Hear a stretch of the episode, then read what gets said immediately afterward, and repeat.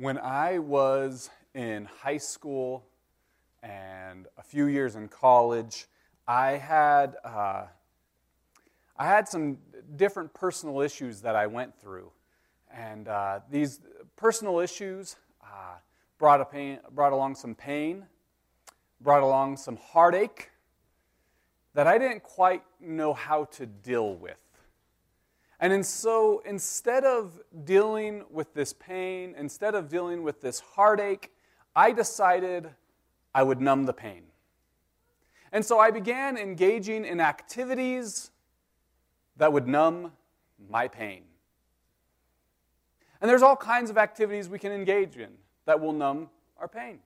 From drug use and abuse and alcohol use to using one another even just having a busy life, filling up our schedule so we don't have to stop and confront the pain in our life, can be a way that we numb the pain. Sometimes we numb the pain even in church. And what I mean by that is sometimes people come to a church worship service to get an emotional high. And they come and they sing and they feel good. And then they leave back to face the pain. Well, I didn't deal with my pain that way. I turned towards activities that only led to more destruction. The activities I turned to left me, although they numbed the pain for a little bit, they left me with a feeling of shame and guilt and left even more pain. Which then, what did I do? Turn to another activity to numb the pain. I believe many Americans do the same thing every day.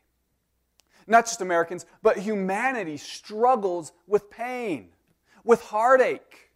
And oftentimes we don't know how to deal with it, and so we turn towards something to numb it. Maybe you don't struggle with pain the way I did. Maybe you're living a pretty comfortable life, but you've kind of given up on like true joy. And instead of pursuing joy in your life, you're started to, produce, to pursue pleasure. Quick bits of pleasure. And you search around for a little bit of titillation here and a little bit of titillation there, knowing that it won't truly satisfy, but if only it will satisfy for a small fragment of time. And you've given up on continual joy in your life. And so you treat church the same way. You don't think that you can live a, full week of joy, but you come to church and you sing worship and you praise God and it feels good. And then you return home to loneliness. We can use all kinds of different methods, all kinds of different activities to struggle with pain or even just to give us a little bit of titillation. But can we really experience true joy? The psalmist that we're going to engage with today thinks we can and he's going to give us how we can. So turn with me, if you will, to Psalm 92. Once again, we don't know who the author of Psalm 92 is, but uh, that's okay. We know it's inspired, anyways. It is good to give thanks to the Lord, to sing praises to your name, O Most High, to declare your steadfast love in the morning and your faithfulness at night, by night, to the music of the lute and the harp and the melody of the lyre for you, O Lord, have made me glad by your work. At the works of your hands I sing for joy. How great are your works, O Lord! Your thoughts are very deep. The stupid man cannot know. The fool cannot understand this, the, that though the wicked sprout like grass and all evil, evildoers flourish, they are doomed to destruction forever. For behold your enemies, O Lord, for behold your enemies shall perish. All evildoers shall be scattered. But you have exalted my horn like that of the wild ox. You have poured over me fresh oil. My eyes have seen the downfall of my enemies. My ears have heard the doom of my evil assailants.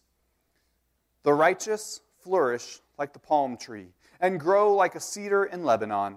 They are planted in the house of the Lord. They flourish in the courts of our God. They still bear fruit in old age. They are never full of sap, or they are ever full of sap and green, to declare that the Lord is upright. He is my rock, and there is no unrighteousness in him. We can have continual joy in our life. We can have continual joy even in the midst of sadness. And I know that sounds kind of crazy that during the midst of deep, heartfelt grief, you can still have joy. But I believe you can. So we're going to study how we can. And I want to I want to give you a question to ask uh, or talk about on your way home today, maybe over Sunday lunch. What do you turn to for pleasure? And how can you find continual joy in God? Let's go ahead and dive in. This is written as a chiasm. I'm curious, has anyone heard that term before? Chiasm. All right, we got a good number of people. The people that don't know are like, well, I don't know, but I, am going to raise my hand anyway so I don't get embarrassed, right? That's what I would do. Just kidding. All right, let's go to the next slide. So, so chiasm, a chiastic structure is structured like this. It's, it's a mirror image. Uh, so it goes A, B, C, D, C, B, A. And so A is going to mirror the A, B is going to mirror the B, C is going to mirror the B, and it's all pointing to D. So the whole point of this psalm, the, the, everything is going to emphasize point D. All right? Another way you can find that, that D is the middle is Yahweh, is uh, anytime you read in your uh, Bible, Lord in all caps, that's Yahweh. That's the name of the Lord. The Second Temple Jew had such uh, awe and reverence for the name of God that they didn't use the full name. They never said the full name, and they never wrote out the full name. In fact, we've come to this place where we don't even exactly know what the name originally was because it just got lost because there was so much reverence for it. We talked a little bit about this last week, but that is this it shows that God is personal. Anytime you read Lord in all caps, it's this personal God that has this personal relationship with this person. And so this psalmist recognizes that God has a relationship with him. He can know God by name. And so there are seven Yahwehs in Psalms 92, and the, there are three before verse 8 and three after verse 8. The middle being verse 8. That's not the only way. We can also see that, and I've kind of written this down a little bit here, but we've got uh, A and B have bicolons. So it's two line stanzas. C is a tricolon, so three lines, and then D has no colon at all. And once again, this is all leading up to point D. Point D is the most important point we can find. All the other points are important as well, but all the other points come off of point D. All other points are going to be made because of point D. So, what I'm going to do today is a little bit different. Instead of going linearly through or chronologically through uh, 1 through 15, we're going to go A's, B's, C's, and then D. That's how we're going to do it today. I think it's a little bit fun. I hope you have fun with me. So, we'll start off. It is good to give thanks to the Lord, to sing praises to your name, O Most High, to declare your steadfast love in the morning and your faithfulness by night to the music of the lute and the harp, to the melody of the lyre, to declare that the Lord is upright, he is my rock, and there is no unrighteousness in him. So I've got point A as a declaration of God's goodness. We see here that, that it is good to declare, right? That, that this person, the psalmist, wants to declare. To declare is to have uh, emphatically state something to emphatically state something. Now, no, normally when we emphatically state something, when we state something with a sense of, I'm right, you're wrong, typically it's an opinion piece, right? So the first thing that comes to my head when I think about people who emphatically state something is In N Out Burger. Sorry, you In N Out Burger fans, but you love to state this opinion that In N Out burger is so good. It's, an, it's an emphatic statement most of the time. My brother loves In N Out burger, and he has told me that I'm crazy. I'm not connected with reality because I don't like In N Out burger. That's an emphatic statement, isn't it? You might say that I emphatically dislike In N Out burger. That's fine. It, but it's an opinion piece, right? So we shouldn't beat each other up too much about opinions. Different, different people have different tastes. Some people have bad taste buds and can't tell what. I'm just kidding. Actually, I'll, I'll confess something here. My taste buds are really bad, so I need a lots of hot sauce on something in order to taste it. So maybe, maybe my taste buds are bad, and that's why I don't like it. You can hold on to that. But, but the whole point is people emphatically state opinions all the time. This is not, this, these declarations are not opinions, these are facts. So he declares certain facts about God.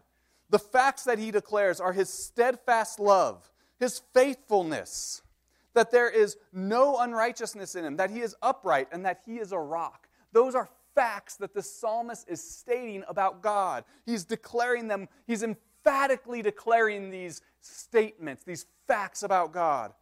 So let's dig in. First, steadfast love. Steadfast love is an unfailing love. That God's love will never fail us. It is steadfast, it is always there. We can count on it.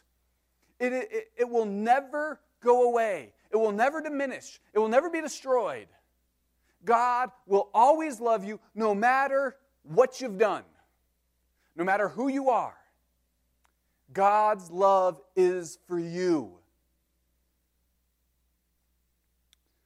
But one of the problems with this statement, steadfast love, isn't the statement itself, it's, it's how we've translated it, because the English language does a horrible injustice to the term love. I'm sure some of you have seen the posters or heard the saying, love is love. And people think they're being pretty clever with that statement, love is love. It is one of the most annoying statements I've ever heard. And I'll tell you why. I love tacos. Yeah, all right. I love beef. I love food in general. I also love my kids. I love my kids. And I love my wife. Now, are any of those loves equal? They better not be, right? I don't wake up in the morning and go for a hug with my taco. I'd be weird. Everyone would think I was crazy. Not all loves are equal. Love is not love. So, uh, so we've got different types of love. In the Greek, you've got several different types of love, but we typically we cover eros, which is a, uh, uh, which is a romantic type of love. It's where we get the term erotic from. And that's, that's one of the types of love that I have for my wife. So you can have several different types of love for one person, right? So there's eros, there's this uh, romantic love. And then there's phileo, which is a brotherly love or, or a deep respect for someone. There also included in that can be a deep or a, an affection towards someone, having an emotional affection towards someone. I also have that towards my wife. And then you can also have agape. And agape, oftentimes, I think too often in the Christian circles, we, we emphasize agape and we de emphasize the other ones. But I think we should still emphasize the other ones. God created Eros, God created Phileo. We should emphasize those. Those are important. But they're not as important as agape. Agape is choosing what is right for the other person no matter what. Sometimes that's difficult to do, isn't it? Sometimes choosing what is right for the other person means letting them feel the consequences of their sin. It means stepping back from enabling them, stepping back from constantly covering up for their sin, and letting them feel the consequence. Because it is the consequence that will drive them to God. It is the consequence that will drive them to God, that will, when they, when they connect with God, He will change their heart. And He will then will change their behavior. You covering up for someone's sin will never change their heart. It will only enable them to continue in sin.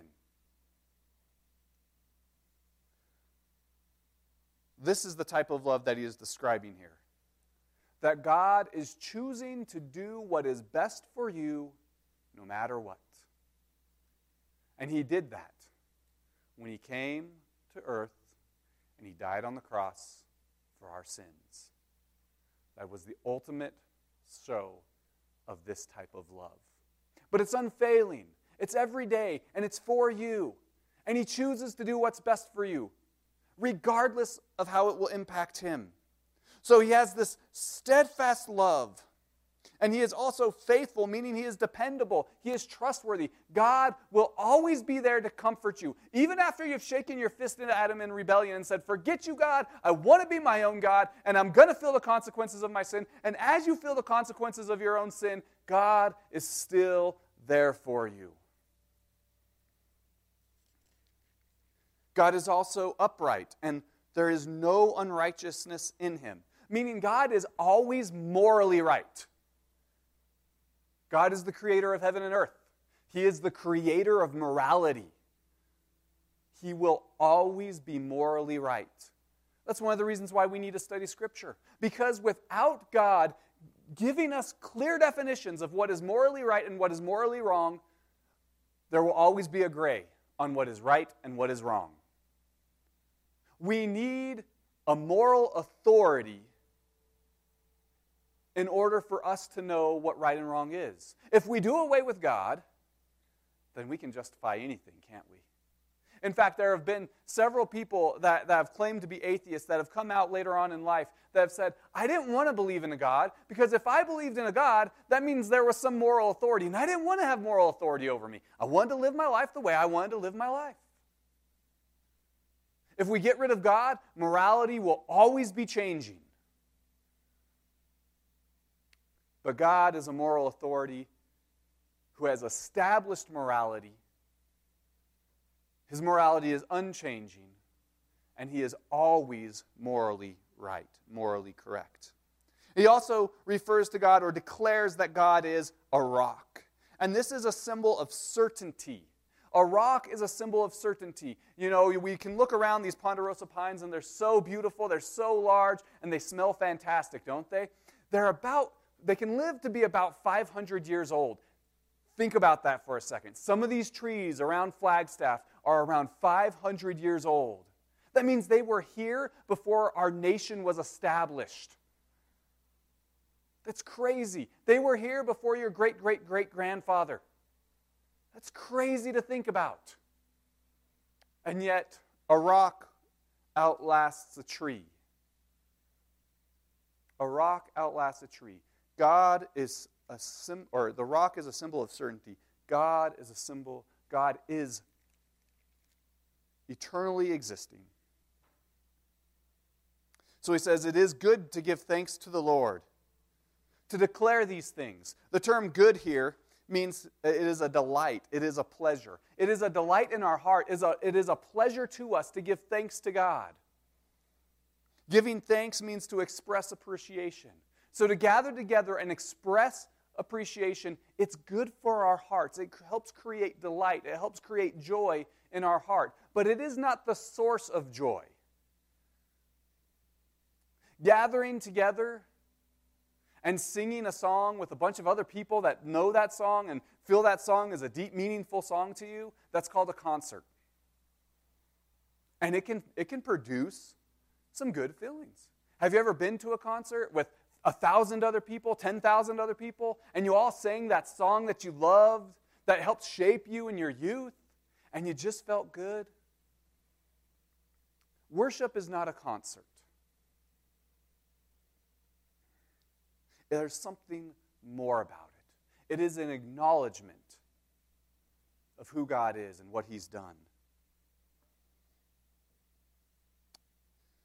So it's good to give thanks to the Lord and to sing praises to your name, to declare your steadfast love in the morning and your faithfulness by night. Now notice what uh, the time frame that's happening here. He's declaring the steadfast love in the morning and the faithfulness at night. And what he's getting at across here, or what he's getting at, is that we are to declare God's love all day, every day.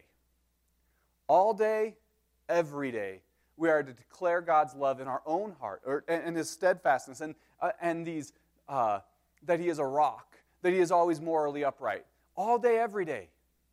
It's not that we just come to church one hour a week, we sing some hymns, and then we leave to be crusty old Christians again. All day, every day, we remind ourselves all day, every day, we, we express appreciation for God. For you, O Lord, in verse 4 For you, O Lord, have made me glad by your work, and the works of your hands I sing for joy. The, at the beginning of this, 4, he's giving us now the reason. So it's good. It gives us the light to show appreciation for God, to, to declare his love, his faithfulness, that he's morally upright, that he is a certain thing. And now he gives us the reason to give thanks. He gives us the reason why it's a pleasure. For you have made me glad by your work. At the works of your hands I sing for joy. This term glad means to have a it means to be in a state of continual joy. Notice that worship is although worship can bring delight, worship is an outflow of the joy. Declaring God's righteousness is an outflow of the joy. Now, this is a totally different way of thinking about worship than what we usually think when it comes to churches. Usually, when we think about gathering together as the body of Christ, we think about how we can worship God in such a way that will bring us joy, that will bring us pleasure. And when we do that, we manipulate worship from being about God to being about us. And it's all about my emotion, all about my feelings. How can I come to church and praise God so that I feel good about myself? And hopefully, hopefully that worship time will last me the rest of the week. But if not, then I can be a crusty old Christian come Thursday and just wait it out until Sunday again. But that's not what worship is for. Worship isn't for us just to feel delight or to feel some kind of pleasure. Worship is an outflow of the joy that we have in Christ. So then he goes on to sing why he has, or to say why he has joy. Why does he have joy? Why, why is he living in a continual state of joy? And how can we have that as well? He lives in a st- continual state of joy because he is reminding himself of the works of God. It is God's works that produce joy in this man's heart. Now, the term work typically has twofold meaning to it. The first one is creation. So he's singing about, he's reminding himself of the creation that God put in place. He's reminding himself of God's creative acts, right? So some of the way that we can do this is going to a place that, that uh, creates awe in us. So uh, outside of my window, I get a view of Mount Elden, and you see the, the uh, rock structures on Mount Elden. And every morning I think about that, and I think about God. And I'm in awe of God's creative work. Going to the ocean produces the same thing the Grand Canyon. This man reminds himself of God's creative works, and for that reason, he is in awe of God and he has joy in his heart. But it's not just a reference to God's created work, creation, it is also a reference to redemption, to God's redemption. So for this psalmist, he would have thought back through the Exodus. He would have thought through Judges. He would have thought through all these books in the Bible, in the Old Testament, where God was busy redeeming Israel. And for that reason, he had joy in his heart, even if he was in exile. Now, if you'll remember, when we started book 40 of the Psalms, we, we talked about how this was being edited during exile, during the exile. So these Jews who were editing this were in Babylon. And here are the, the editors thinking and reflecting on, although they're in Babylon, they can still have joy in their heart because God is busy redeeming Israel. They still believe in his faithfulness and his love and that he is a redeeming God. How much more now on this side of the cross can we have joy because of Christ's redeeming act? We no longer have to be a slave to sin. Every single one of us has to come to a point in our lives where we have to recognize we are responsible for our sin. Every single one of us at some point in our life has shaken our fist at God and said, Forget you, God. I'm going to do things my way. I don't want to listen to your word. I don't want to submit to your word. I'm going to do things my way. And for that reason, every single one of us deserves death. Every single one of us became slaves to sin. But God, in His redemptive act, didn't leave us there. He came to this earth and He paid the price for us. And when the Bible speaks of salvation, it has three different tenses. It talks about the past tense, which is God saved you from your, your sin, the consequences of your sin, meaning you, you won't have to pay the penalty anymore. But He doesn't just stop there. We were slaves to sin, and when you put your faith and trust in Christ, you no longer have to be a slave to sin. He has freed you from sin. And then in the future is the redemption of the entire world, and we know that we can live in eternity with God. You are no longer a slave to sin. God's redemptive acts are working in your heart, in your life right now.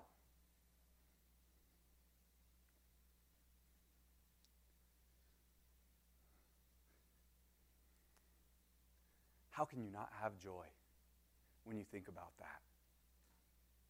How can you not have joy when you can think about who you were before you came to know Christ, dead in your trespasses and sins, being called unholy, to being alive together with Christ, and now He calls you holy, He calls you righteous, He calls you just. You are no longer defined by your sins. How can you not have joy when you think about that?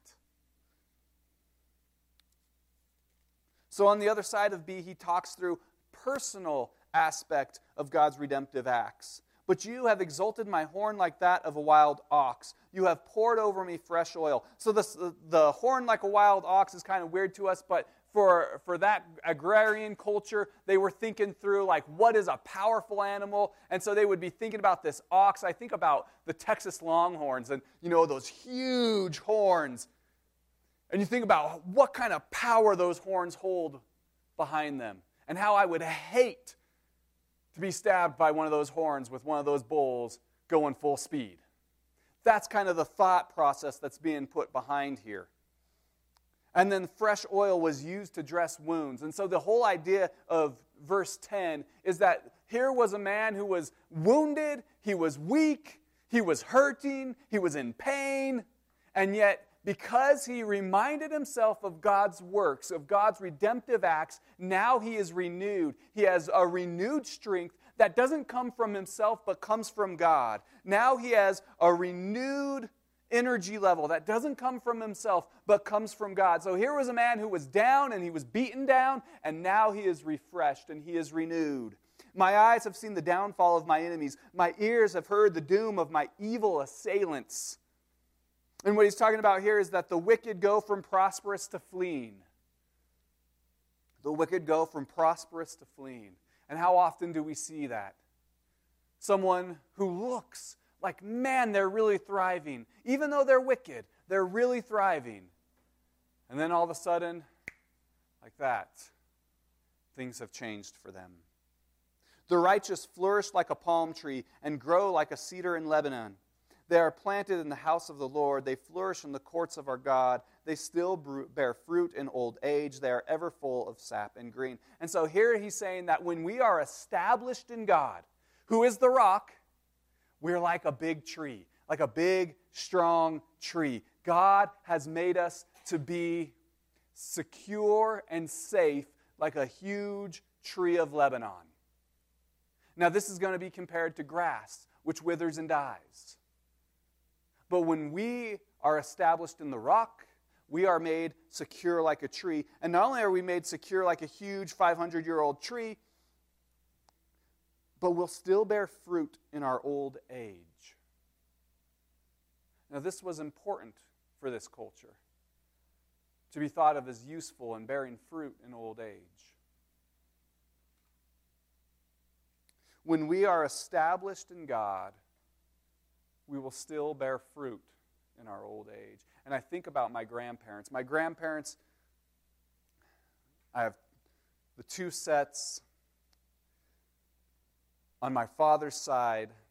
My grandma, she confessed that her, she had put her faith and trust in Christ, but she never was obedient to Christ. She never wanted to live out the principles of His Word. And she lived a pretty selfish life. And that selfishness turned into bitterness. She turned towards other things to numb the pain. And she died a bitter, lonely lady. My grandpa on that side, same exact story. Died a bitter, lonely man. My mother's parents put their faith and trust in Christ at an early age. At times they struggled with legalism, but then they learned what grace truly was. And as they matured in the grace that God had lavished upon them, they found more and more joy in their life. And when it was time for each one of them to die, they were ready to go be with their Maker. And they welcomed death because they were ready for God. And they died with friends and family by their side with joy. A tale of two sets. That's what happens. That's what happens when we put our faith and trust in God and we find our joy in his redemptive acts is we finish well.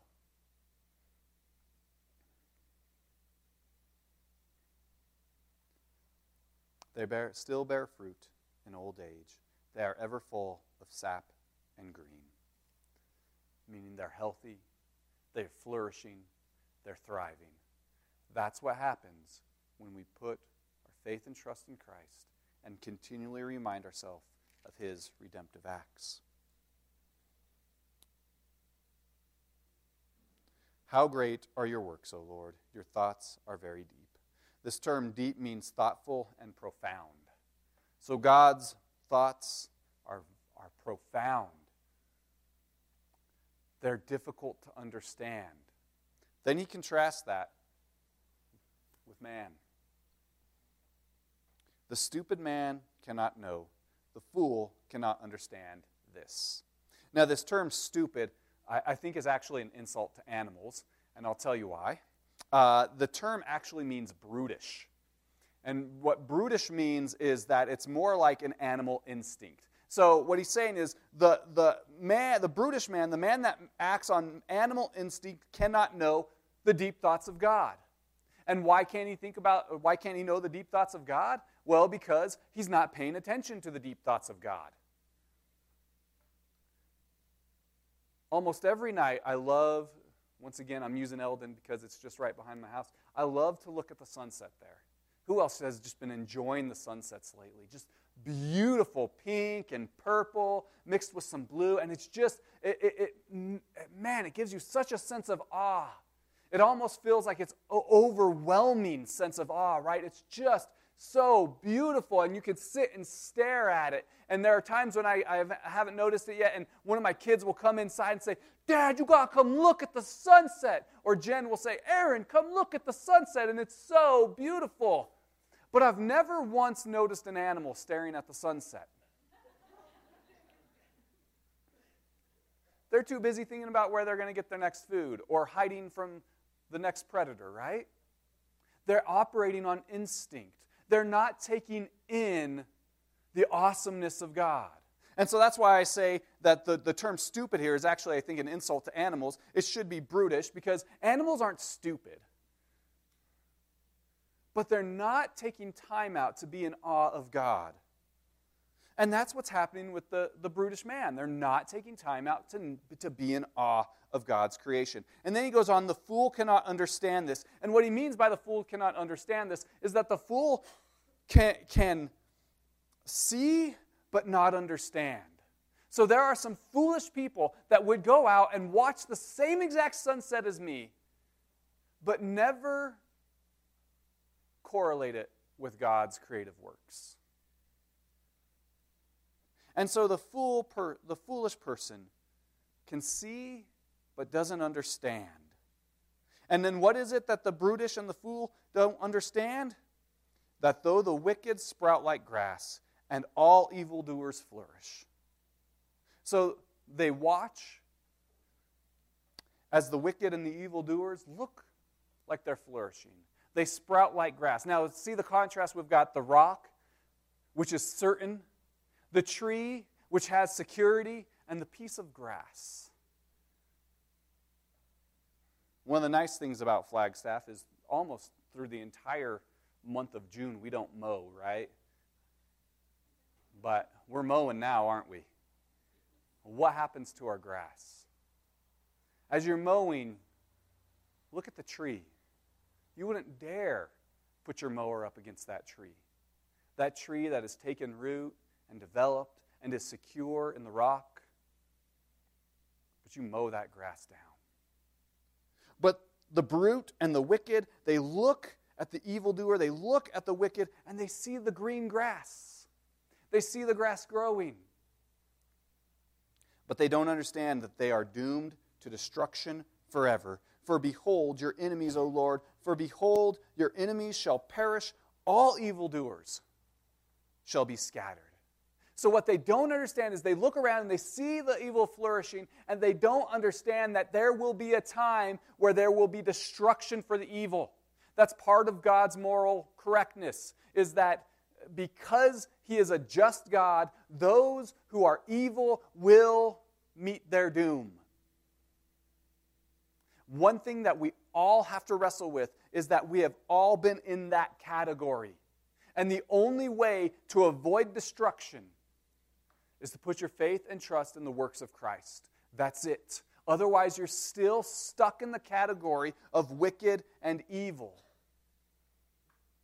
But the wicked and evil man, though they sprout like grass, they are destined for destruction. Now, we have kind of a, a flipped uh, season here where our dry season's June and then we've got July. But growing up in the front range, they'd get a lot of rain in May and June, and it was so green and so beautiful. And then July would hit, and that would be the dry season. The trees would last through the dry season, but the grass would get brown and die. Even here, we've got June and we see dead brown grass all June long, and then we get the monsoons and we see this beautiful green grass that we're going to mow. But we know it's not long until that grass dies again. In fact, I think some people just skip mowing altogether because they know the grass is going to die. But the trees, the trees are still lush and green even in the midst of the drought, we've had such a horrible drought until recently, but even in the midst of the drought, the trees were stressed, but they were still living. But you, O Lord. So here we come to the apex of the psalm. This is it. This is what it's all pointing to. And we start off with but, the, the contrasting conjunction. He's contrasting it with the grass. But you, O Lord, are on high forever. It's one short line.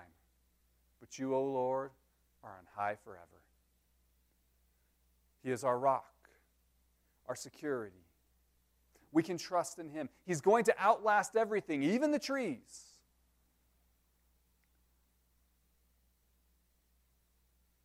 He is on high forever.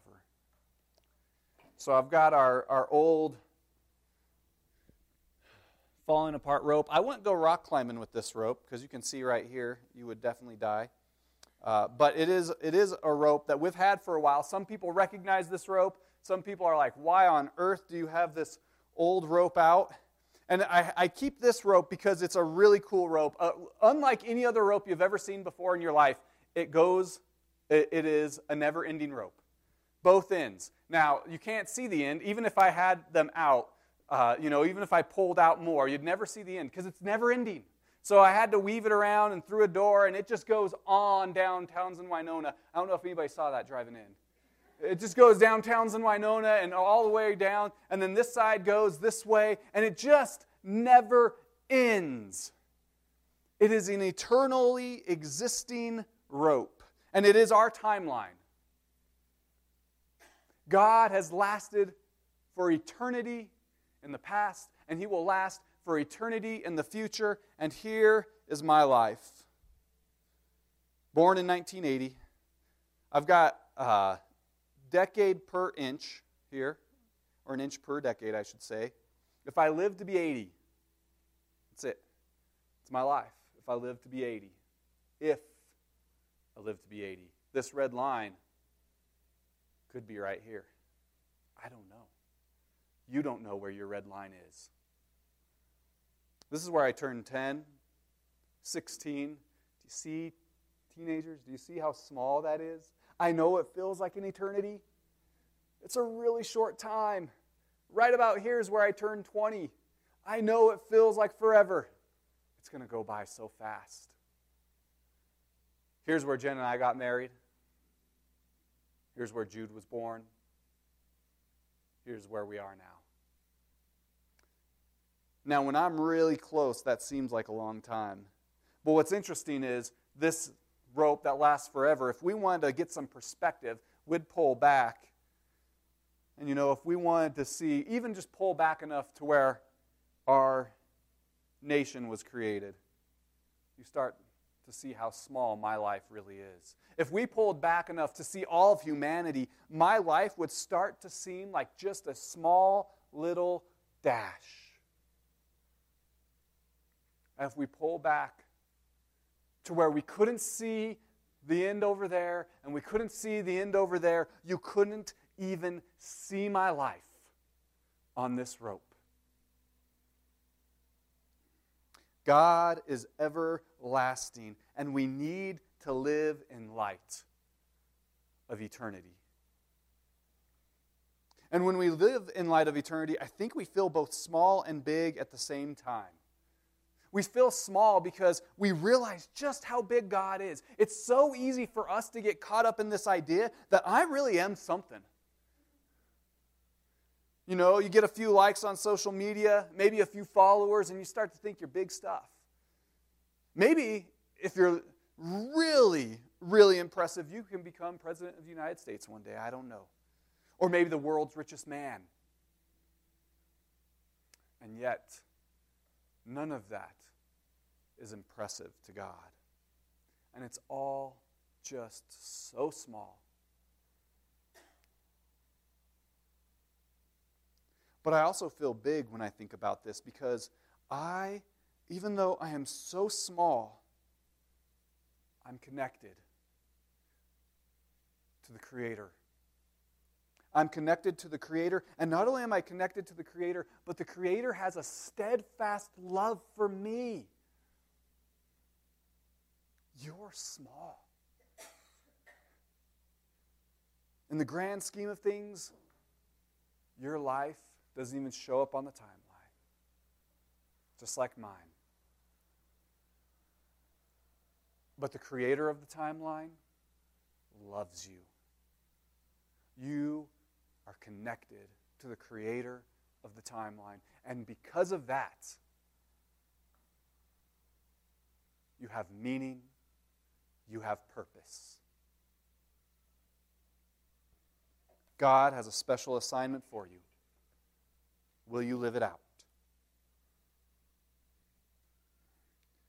But you, O Lord, are on high forever. And because you are high, on high forever, we know that the wicked are like grass.